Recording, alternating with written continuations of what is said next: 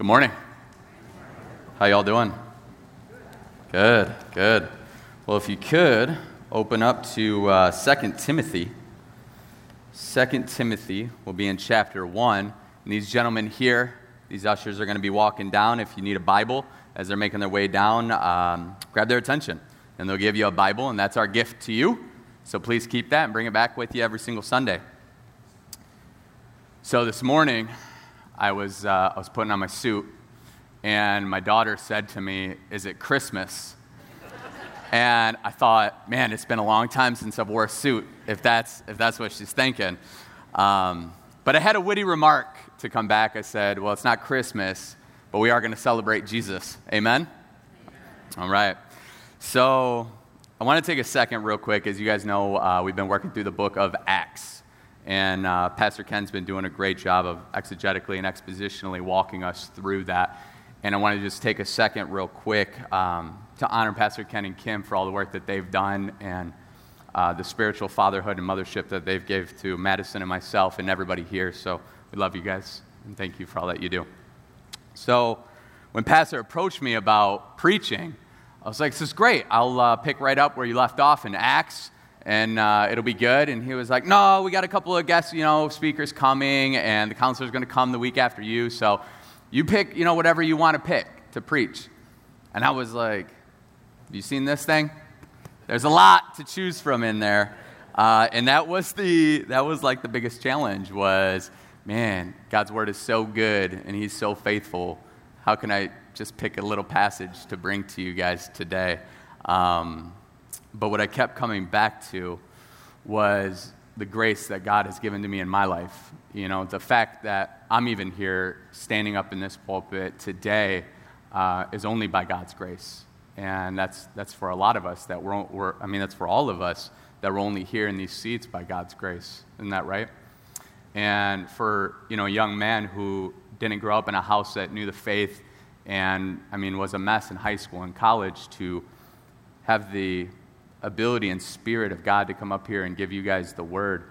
It's only by the grace of God. And so, as I thought about that and the gifts that God has given me, it reminded me of the grace that God shared with Paul and through Paul and how he communicated that to his protege Timothy. And that's where I really landed on going to 2 Timothy um, and talking about that grace that Paul is trying to bestow to his his son in the faith, Timothy, um, and what that means, and really what that means for all of us. Because we all have that grace of God, and we should unleash that. And that shouldn't be something that is just hidden inside of us. And we should be in love with that grace that God has given us. So, I want to take you all through a little exercise. Um, I thought about, it's like maybe I'll you know, have them close their eyes and envision something, but then I was afraid that a couple of you may not open your eyes back up. So I'm not going to do that, but still going to do a little exercise with you. So while your eyes are open, I want you to think about uh, where your life is going to be 15 years from now. 15. It's kind of crazy. You know, as I thought about it, I was like, man, we're going to have no kids in the house. This is going to be incredible. Um, but I want you to think about where your life's going to be in 15 years, okay? Um, and what is, what's different in that? What does that look like? Uh, what's changed? What are your living circumstances? Maybe where you're working, maybe what country you live in, right? Could be different in those 15 years. Now, I know we're all Baptists, so I'm not going to make you raise your hand, but I want to know who is the person out there that thought 15 years from now, I'll be in prison? All right, I said no hands, guys. I said no hands. Um, chained up in a dungeon, alone, by yourself. Does anybody have that 15 year vision? If you do, we'll talk after. I'm kidding. But I doubt that's exactly what you envision in 15 years from now. But that's exactly what I want to do with you guys today is I want to fast forward us from where we stopped last Sunday in Acts 15 which happened, the Acts 15 council was around 49 AD. And Paul is on the scene in Acts, right?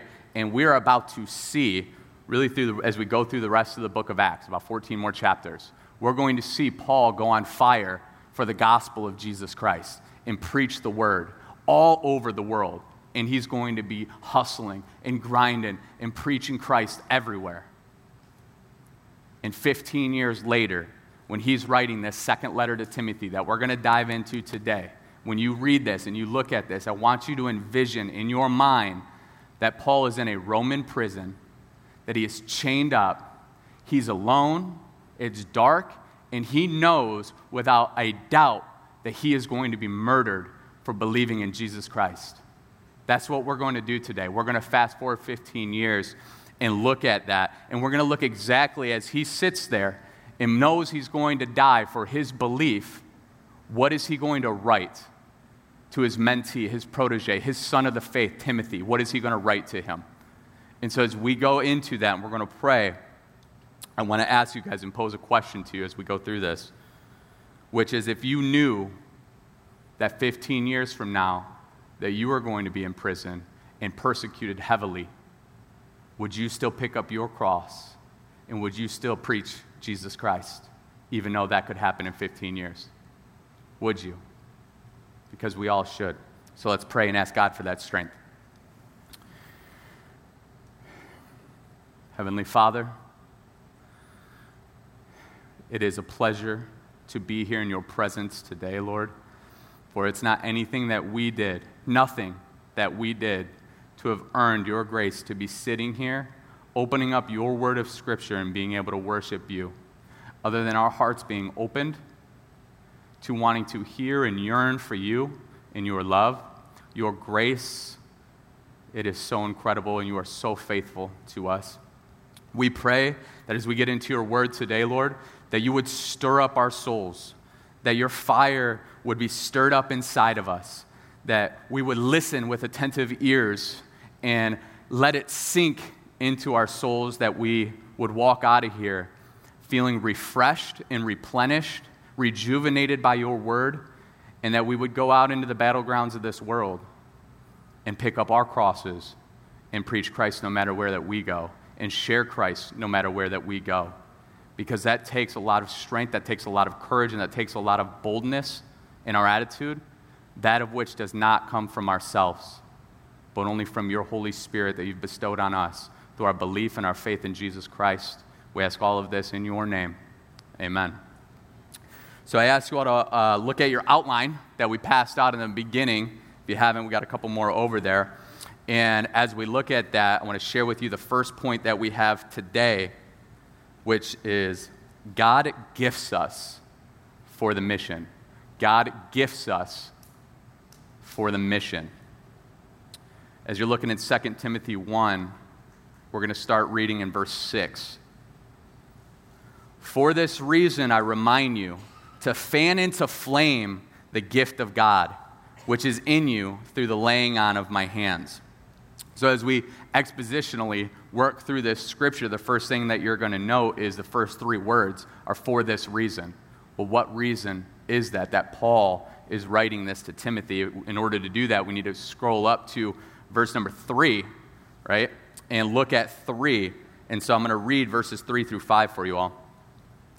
I thank God, whom I serve, as my ancestors did, with a clear conscience. As night and day, I constantly remember you in my prayers.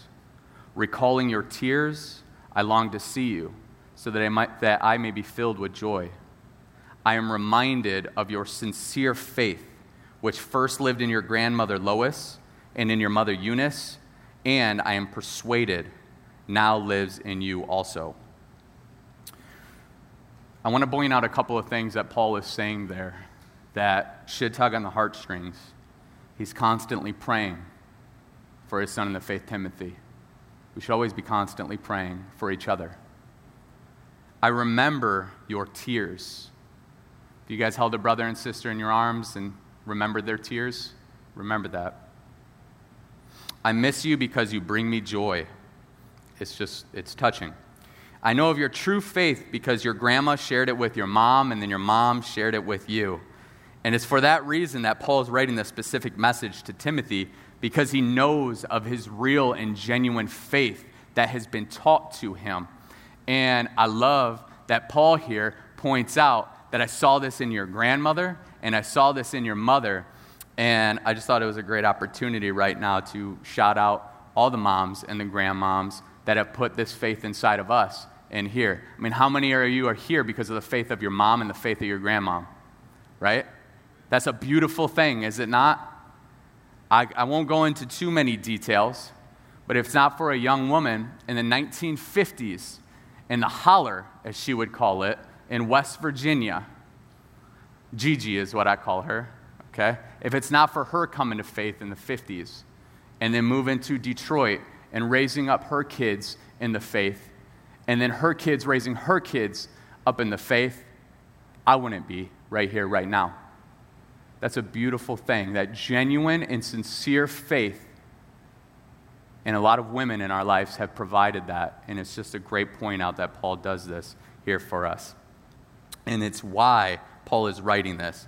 He knows that the genuine, sincere faith and belief in God is in his heart and soul. And that is there for a lot of us. But now I want to move into the context of what's going on as Paul writes this is that Paul is in prison and Timothy is afraid. Because people who are preaching this Jesus are going to prison and are being persecuted for believing in Jesus Christ. And so people who believe in him are afraid that that might happen to them too. That if I do this, if I stand bold, if I believe in Jesus Christ, that then I too would be persecuted. So I'm afraid that that's going to happen to me. And that's, and that's the reason why Paul is emphasizing this and writing this to Timothy. And he's saying specifically here, Timothy, the faith is in you, so don't waste it. Don't waste the faith of Jesus Christ inside of you. And so now we know the reason why Paul's writing this letter. You have genuine faith, don't waste it. And so now what is he actually saying to Timothy? we see that in 6 when he tells him, Now fan into the flame the gift of God. And so God gifts us. He gifts us for the mission. And I say, sub underneath, don't let the gift be dormant. Don't let the gift be dormant. We all have gifts from God. Do you know that? Every single one of you. Is that look, look, you have a gift from God. And Timothy, as we see here, was gifted by God to carry out his task for the, the Lord, and so are all of us. And each one of us has been gifted by the Lord for his work. In fact, this is what the Bible says a little bit further on as we look at it in the scripture of 1 Corinthians, and this is still Paul. He says, There are different kinds of gifts, but the same Spirit distributes them. There are different kinds of service, but the same Lord. There are different kinds of working, but in all of them and in every one, it is the same God at work. So we have the same work, the same God who is working in Paul, the same God who is working in Timothy, is the same God that is working inside of you and has put that gift inside of you. And so he says, don't let that gift be dormant. Fan it into flame. I picture that like nobody knows what that tool's called, right? But you fan that flame right? When you're, when you're trying to get that fire started. And for Timothy, especially, in the latter part of this verse, so in 6, you, you see that it's talking about through the laying of the hands. Well, that's because Timothy's gift was teaching and preaching the word. And Paul states that through the laying on his hands, which tells us that was specifically when Timothy was being ordained. So his gift is that he was teaching and preaching. And now he's telling him to take that ember, that small fire that's there, and fan it in the flame. And we see that now via 1 Corinthians. That's not only the gift that God can give you, it's not only the gift that he gives to Timothy or to Paul or to myself because we're teaching and preaching the word. And that's okay if your gift isn't preaching and teaching the word. That's okay. The sermon isn't just for Timothy and me. We all have gifts. So, how do you know? How do you know what your gift is? Well, I say, again, sub under your first point is find your gift through serving. Find your gift through serving the local church, the body, the church of Jesus Christ. I don't know how many times you know, and I work at a Fortune 500 company that they make you take these personality tests. I mean, it's all the time. They're like, well, we need to see where your gifts are at. Take this online test. And every time I do it, it tells me I'm, i should be a teacher. So maybe they're doing something right. I don't know. But there's all kinds of tests online. But the end of the day, what you're going to find is serve your body in the local church. Because here's what's going to happen one, you are going to make some incredible relationships with people, and that's amazing. But along the way, you're going to find what some of your strengths are. You're going to find what some of your passions are. You're going to find, well, I don't actually really like doing that. and that's okay. And that's okay. But you're going to find what your gifts are through serving the Lord in the local church. And so use that, and your, your gifts will come naturally out by serving the Lord. And so I think about this to, to illustrate the point a little bit further. I've never been like a big bonfire like person, but I do like to go to a fire. Uh, the hardest part is always getting it started. Am I right? I mean, what do you got to use like the newspaper, and then you got to like throw in like the small sticks and, and get this thing going. Once you can get it going, it, it's, it's pretty good to, to keep it going. But what Paul's saying here, you don't have to start the fire. I've put the fire inside you. The fire and the gift from God is already inside you, and the fire is there. And so he's saying, You don't need the newspaper, you don't need the lighter. I started the fire for you, and it's in you. And so God gifts us for the mission.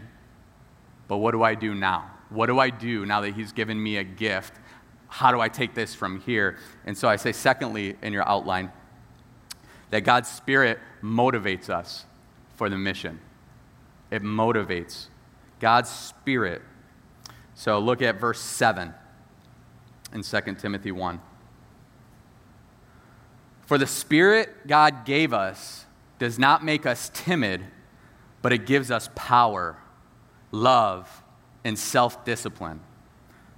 So do not be ashamed of the testimony about our Lord or of me, his prisoner. Rather, join me with me in suffering for the gospel by the power of God.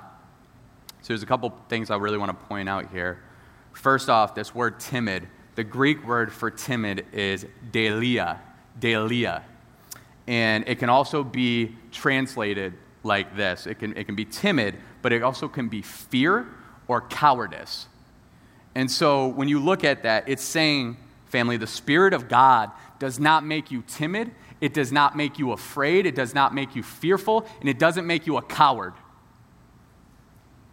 So when you are in a situation where somebody is slandering your Lord and Savior, or somebody is talking bad about your Lord and Savior, when you don't speak up in the name of Jesus, that is not the Spirit that is holding you back, that is you in your sin that is holding you back. Because the Spirit of God does not give you a spirit of being afraid or being timid, it doesn't give you a, a spirit of being a coward. It gives you the spirit of strength. And you see that in here, that it gives us power, love, and self discipline. Now, I want to pull, I want to dive a little further into those three words. When you think of the power, that spirit gives you power. That is power and strength that you don't naturally have. I'm not talking about your biceps. I'm talking about the strength inside of you to get through some of the hardest situations that you've ever been through in your life. That is not power that comes from within yourself. That is power from the Savior Jesus Christ. By the grace of God, He gave us that power through the hardest situations that we've been through. Have some of you been through some tough things in your life? It's only by the gift, the power, and the grace of God that He helps us get through that. That's the power that God is talking about. When you think about the love, love, the desire to do what you do for the sake of others. I don't have this on the, on the board because I think all of you have this inscribed on your heart, but you think of John 3.16, yeah? God gave his one and only son. That's love. Sacrificial, servant love. And that's what Paul's talking about. That's the spirit that God puts in you to be able to love somebody like that. It is not normal, it is not the human standard. You think of every graduation, you know, kind of um, speaker that there's ever been, was the first thing they say in mainstream be you. Do you. Live your best life. talking a little bit to my youth in here right now. That's the horrible advice. The best way to show love is by putting others ahead of you and sacrificially loving. And thirdly, he says there, the Spirit of God gives us self discipline, which you could define by focusing my energies on the blessed God given task and to not be distracted. That's a heavy word in our life, distracted, because there are a lot of distractions out there.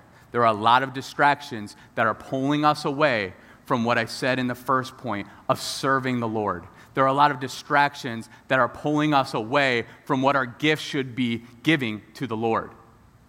There's a lot of distractions in our world, and I, I want to stress on this one a little bit further. I was reading an article by Desiring God that gave some advice to our younger population. So, if you didn't know, for like the last 12 weeks through the summer, Madison and I have been serving uh, your children.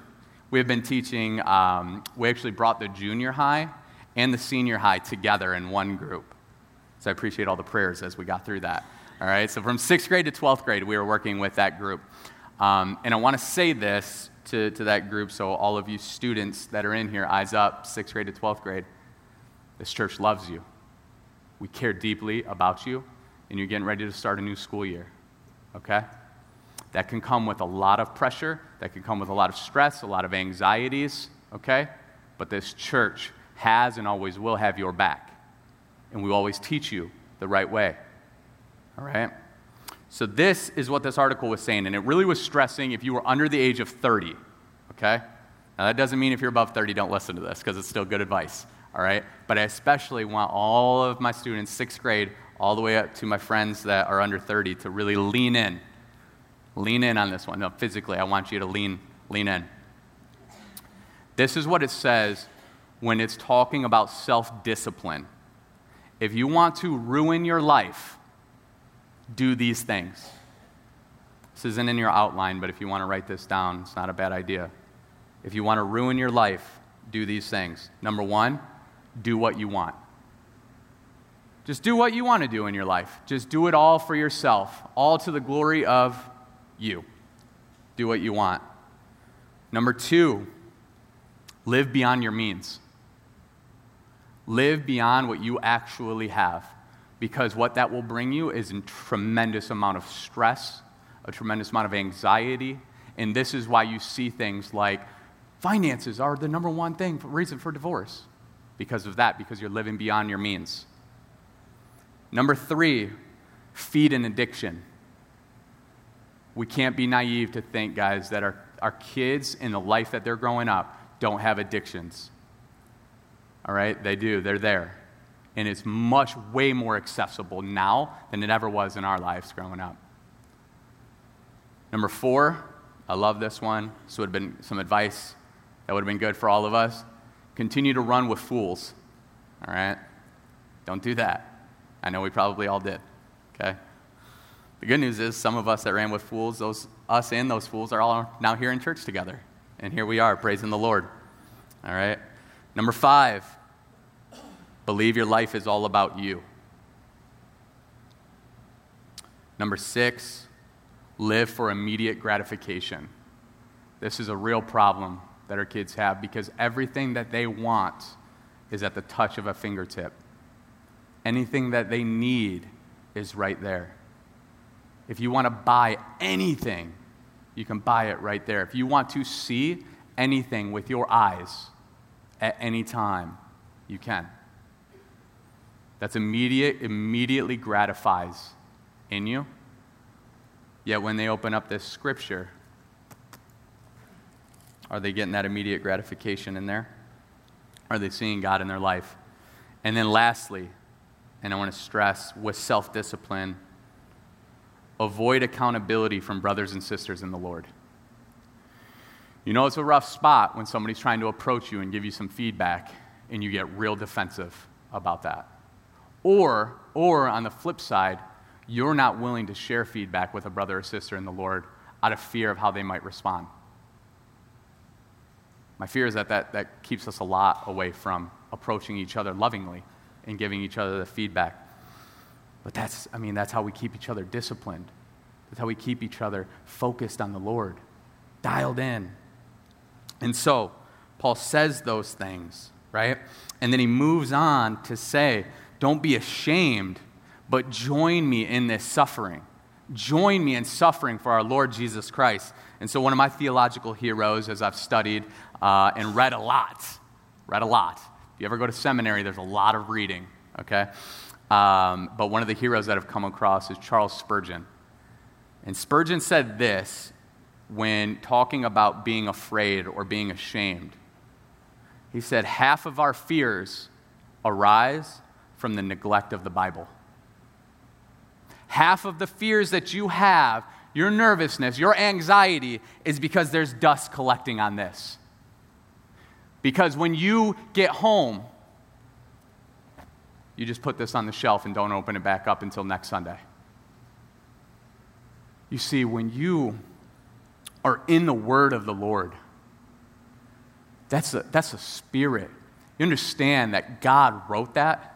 And you have at your fingertips, you want to talk about immediate gratification? You have at your fingertips the ability to hear from the God who created you all the time. And He gave that to us. You want to talk about accessibility? Every single country you go into now has accessible, is accessible to the Bible. You want to talk about things that are one touch screen away? The Bible app. Opening up the Word of Scripture. There it is. And you could hear from the Word of God. I got five minutes. What am I going to do with that? Open up the Word of the Lord, hear His Word, pray on His Word. And that's what Spurgeon is saying is that most of our fears that we have, and it's an easy time to be afraid in our world, are because we're neg- neglecting the Bible. The Spirit of God gave us the Word of, of God. The Spirit that emboldens us also instructs us in Scripture and that instruction. And if read regularly, regularly, and applied to our lives, it internalizes the truth about God and His power and love and strengthens us for the task, even in the face of di- difficulty. Does anybody else wake up and you got some pains? Right? Like, I mean, if you're in the bed for like more than eight hours, all of a sudden it's going to start to hurt Wake up and then take that pain to the Bible. Open up your word, and that's going to nourish your body and going to prepare you for the day because the day is going to throw you a lot of things. It's going to throw you some curveballs, it's going to throw you some pain, it's going to throw some things that you didn't expect. It would be amazing if we just went through the day and everything was perfect. Isn't that right? But it's not. And so prepare and put on your armor of God by reading His Word. And so if God's Spirit it provides us that flame, then, if, then God's Spirit within us will fan that flame and make it bigger and stronger. And again, this doesn't happen apart from appropriating the truth of the word that the Spirit has given. The connection between the Holy Spirit and the Word of God is made very clear in, in Scripture. And we're told the Word originated with the Spirit here in the Scripture. We're going to see that in 2 Peter. I'm going to put this on the board. No prophecy of Scripture came about by the prophet's own interpretation of things. For prophecy never had its origin in the human will, but prophets, though human, spoke from God as they were carried along by the Holy Spirit. You see, that's what makes this not overwhelming for me to be up here because I know that it's the Holy Spirit that is using me. It's using me in my words to work in your hearts. And the Holy Spirit is in every single one of you that believe in Jesus Christ. Paul said about the scripture that he wrote now, going to 1 Corinthians next. He said this This is what we speak, not in words taught us by human wisdom, but in words taught by the Spirit, explaining spiritual realities with spirit taught words. And so we see now, God has given us gifts for the mission. That mission, go and make disciples, right? Go and make disciples that believe in Jesus Christ. So he gives us this mission. His spirit motivates us for the mission. It should get you excited, get you worked up, get you fired up. And I say, thirdly, in your outline, allow the grace of Jesus Christ set you ablaze for the mission. Verse 9. When Pastor and I read this together, it was a beautiful moment because we still are amazed at the work that God has done. In verse 9, he says, He has saved us and called us to a holy life, He saved us and called us. Not because of anything we have done, but because of his own purpose and grace. This grace was given us in Christ Jesus before the beginning of time. But it now has been revealed through the appearing of our Savior, Christ Jesus, who has destroyed death and has brought life and immortality to light through the gospel. See, the most important thing there in the beginning is pointing out, Paul is saying, that it wasn't just our salvation. He both saved us and called us. So I want to make this clear, family, that it's not just got my salvation, check box, I'm good. You see, He saved us and He called every single one of us to a holy life now from there.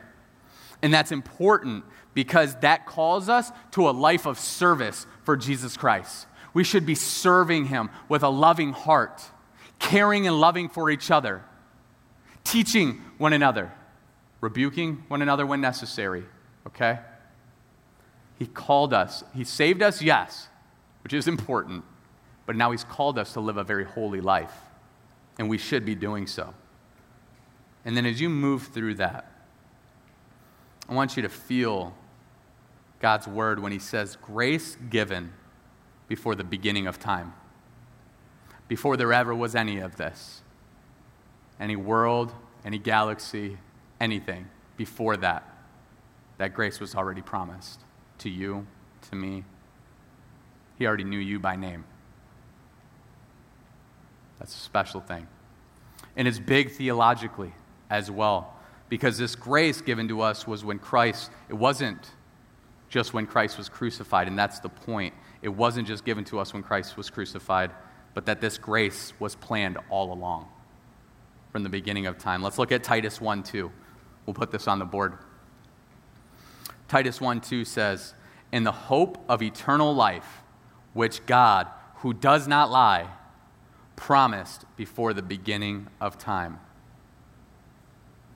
I just wonder if you could picture this now, before anything was created. God, the Father, with the Holy Spirit present, is speaking to his son, Jesus Christ. What a father son conversation that that is. But it should also affirm theologically your belief, my belief, our belief as a church in the Trinity. That, that God has always, always will, and always had planned on our salvation. In the eternal counsel of the triune God, the Father commissioned the Son to secure our salvation. And the Father promised a people to the Son. So Jesus used language like this in John 6 39. We'll pull this up. This is the will of him who sent me, that I shall lose none of all of those he has given me, but raise them up at the last day. John 6 39. This conversation, family, I need you to hear this, was happening before you were ever even thought. Like your mother wasn't here, your grandmother here, or your grandmother wasn't here, your ancestors in Europe weren't here yet. There was nothing. And God had already planned a salvation to his son, Jesus Christ, that he was going to save you no matter what. So as you read through this huge part of your Bible in the beginning called the Old Testament, when it seemed like time after time the Israelites were screwing up, there was still always a plan. This Bible is a Bible of redemption, it's a redemption story. God gives us gifts, we fail. God gives us strength when we're weak and we lose it. God gives us, He gives us power, we're afraid to use it. God gives us opportunity, we don't pray and listen. We don't heed his word. We see this as we go through every book of the Bible. I've given this to you, my family Israel. They ruin it. I've given this to you, now you've come back. They ruin it. It's a story of redemption because God knew that was always going to happen. And so before any of that happened, He already promised us a son. And He promised the son a people. And you know what's amazing about that family? We're included in that people. We are that people. And we have a son who saved us. And now he's called us to listen to his word. Paul then says in our passage in verse 10, he tells us that Jesus has done the work to accomplish this very thing. And I don't know about you, sometimes buzzwords get me excited. When I read that Jesus has destroyed death, I think it's a very intentional word that Paul is intending on using here. Because he could have said, and Jesus got rid of death. Jesus took care of death. He's not trying to just sugarcoat it and say, like, eh, we don't die anymore. He's saying he obliterated it, he destroyed death. So you don't have to worry about it. As we go through and went through and coming out of a global pandemic, guess what? You didn't have to worry about dying because you got a Lord and Savior, and He destroyed death. And that's exactly what Paul wants to emphasize here. I'm, I'm, imagining Paul, a Hebrew of Hebrews, one of the greatest, one of the smartest about the Old Testament, is picturing this. Check this out. The book of Genesis, how does it end? It ends with Joseph dying. The book of Deuteronomy, how does that end? It ends with Moses dying. The book of Joshua, how does that end? It ends with Joshua dying. But then you come to four gospels in the New Testament Matthew, Mark, Luke, and John. Does the scripture end with the verse that Jesus died? Nope. Every book that you go through the Old Testament, one of the leaders dies. But when you open up the gospel of Jesus Christ, it doesn't stop there. He didn't die. Where does it stop? It stopped when the stone was rolled away and his body was no longer laying there. And he was lifted up and he defeated death and conquered death. And that's why you don't see Jesus Christ up on this cross because he's no longer on the cross. He's serving at the right hand of the Father right now. That's our King, Jesus Christ. There he is. And he died for us. And those books don't end with his death because then it wouldn't be a redemptive story. It ends with the risen King. He's risen and he's going to come back for us, y'all. And so it's important that we know that. And so let that grace, the grace of Jesus Christ, the grace that you shouldn't even be here if it wasn't for Jesus Christ, set you ablaze meaning I'm not talking just a little fire. Let it stir your soul up so much that you can't go a day without reading the Bible. And then you can't go a day without talking to somebody about the Bible. That you can't go a day without talking to somebody about Jesus Christ because you're so on fire for the Lord that it's all you want to do for the rest of your life. You see, nothing else is more important than people knowing Jesus Christ. Because is there anything more important than your eternal life? then why are we playing scared? It's not going to get any easier from here. The things that we go against as a family, as a Christian family, are only going to get harder than what we've already experienced. So we need to prepare. And we need to prepare our youth for that. And they need to be prepared to be on fire, hot fire for Jesus Christ. So God gifts us for the mission. His Spirit motivates us for the mission. The grace of Christ sets us ablaze. And lastly, on our outline, then, we, you, should put all of your confidence in the Lord. All of your confidence in the Lord. Verse 11 And of this gospel I was appointed a herald and an apostle and a teacher. That is why I am suffering as I am. Yet this is no cause for shame because I know whom I have believed, and I am convinced that he is able to guard what I have entrusted to him until that day. It just, I got to bring up Spurgeon one more time, just one more time. He says this about suffering. And this was back in the day when he was preaching. He was known as the Prince of Preachers. And this is what some of his congregation was saying is like, we don't face that persecution. I'm not going to a Roman prison. And some of you might be feeling the same today like, ah, I'm not going to go to a Roman prison for preaching Christ. We're not even that persecuted. Well, here's what Spurgeon said to his congregation He said, You tell me there are no persecutions now. Indeed, perhaps if you followed Christ more fully, you would find out that there were. And I think that's a little, he's getting a little spicy with his congregation there, but he's saying, if you're not feeling persecution, by your belief in Jesus Christ, then maybe you ain't following him as close as you should be. And I think that's a good charge for us that if we aren't facing persecution and we're living our best life, maybe that best life ain't centered on Jesus Christ. And we need to do a little bit better job of focusing that on Jesus. Amen? When it talks about Paul entrusting him until that day, you see, Pastor and I did a little bit of work. We looked at some commentaries. We believe that Paul's entrusting his life to the Lord, his full confidence in service to the Lord. And he's convinced as he looks death in the eyes that the Lord's protected him. The Lord has called him, the Lord's protected him, and that even when we look death in the eyes, we know, family, that's just the beginning of being with our Lord. And that's an amazing thing. So, family, if we could fast forward and see the future, talked about you looking 15 years from now. And I know none of you said in prison, which that's a good thing.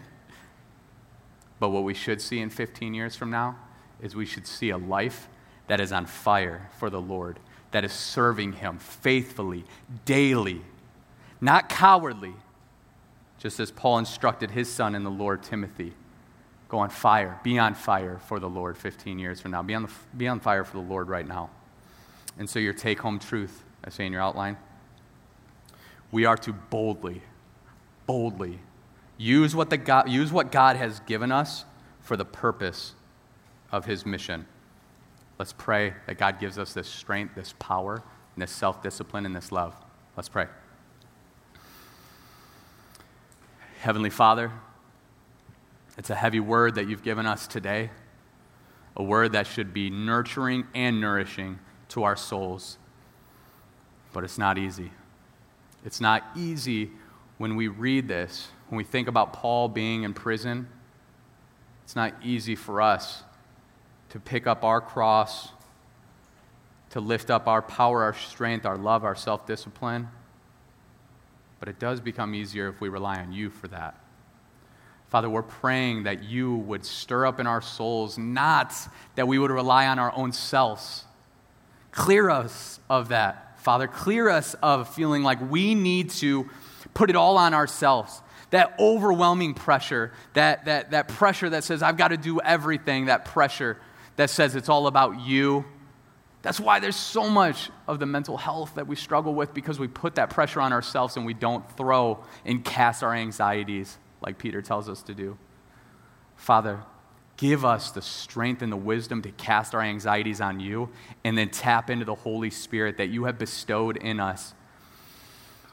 That we would fan in the flame the gift you have given us, that we would go on fire for you, that we would be lit for you, that you would give us this power, this strength, and this self discipline to go out into this world and preach and lift up our cross and preach Jesus Christ in every nook, in every cranny, on every social media website we go on, every single place that we walk, everywhere our footsteps go, let it be lifted by the Holy Spirit and preach Jesus Christ. Give us this strength, Lord, as we go into a new week and as our kids go into a new school year. Give them the same strength and boldness to preach the word, Father. In your name we pray.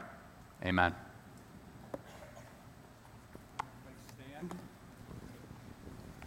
Testing. Thank you. Yeah, brother, uh, 15 years from now, I'll be in my 80s, so I might just be in heaven. So Amen. I'm looking forward to that.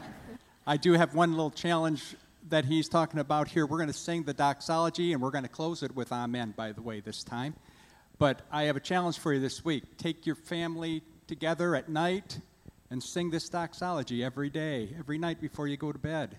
And those kids may be just thinking, and not only kids, you, may be thinking, praise God all day long. Praise God from whom all blessings flow. Praise God from whom all blessings flow. Praise Him, all creatures here